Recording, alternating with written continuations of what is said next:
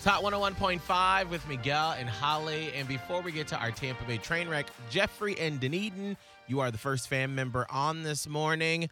What are your plans for Thanksgiving next week? Ooh, we're gonna have some turkey.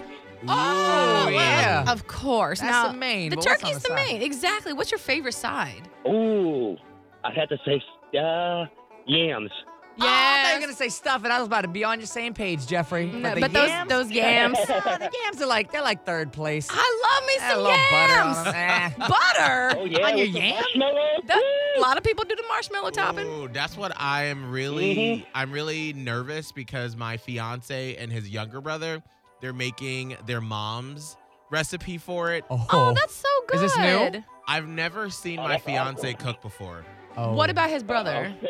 He cooks, he cooks, he Oh. cooks. Maybe the brother's gonna be That's the heavy what I'm lifter. going for. I'm so nervous. I'm like, baby, you gonna do so good.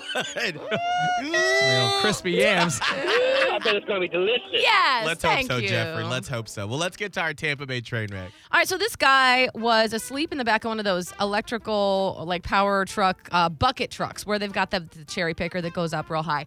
And there was like a convoy of these going through. They found this guy. They woke him up. They're like, "Sir, what are you doing back here?" And then he like he woke up swinging and was like trying to get into one of the trucks. Common did commandeer it. Like Ooh. pulled somebody out. Was like driving away in it. They finally caught up to him.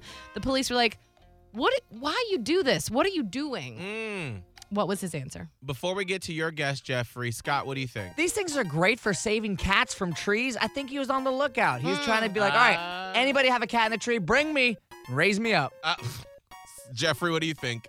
I think he was just trying to stay out the way, out the weather, Oh. Mm. and whatnot. Okay, okay, out of the weather. I'm going to think that, or guess that, you know how sometimes when you're going down a street and you see the shoes Uh, Yeah. um, that are tied together over like the power lines? Uh huh. He threw his shoes up somewhere and he was trying to get his shoes down.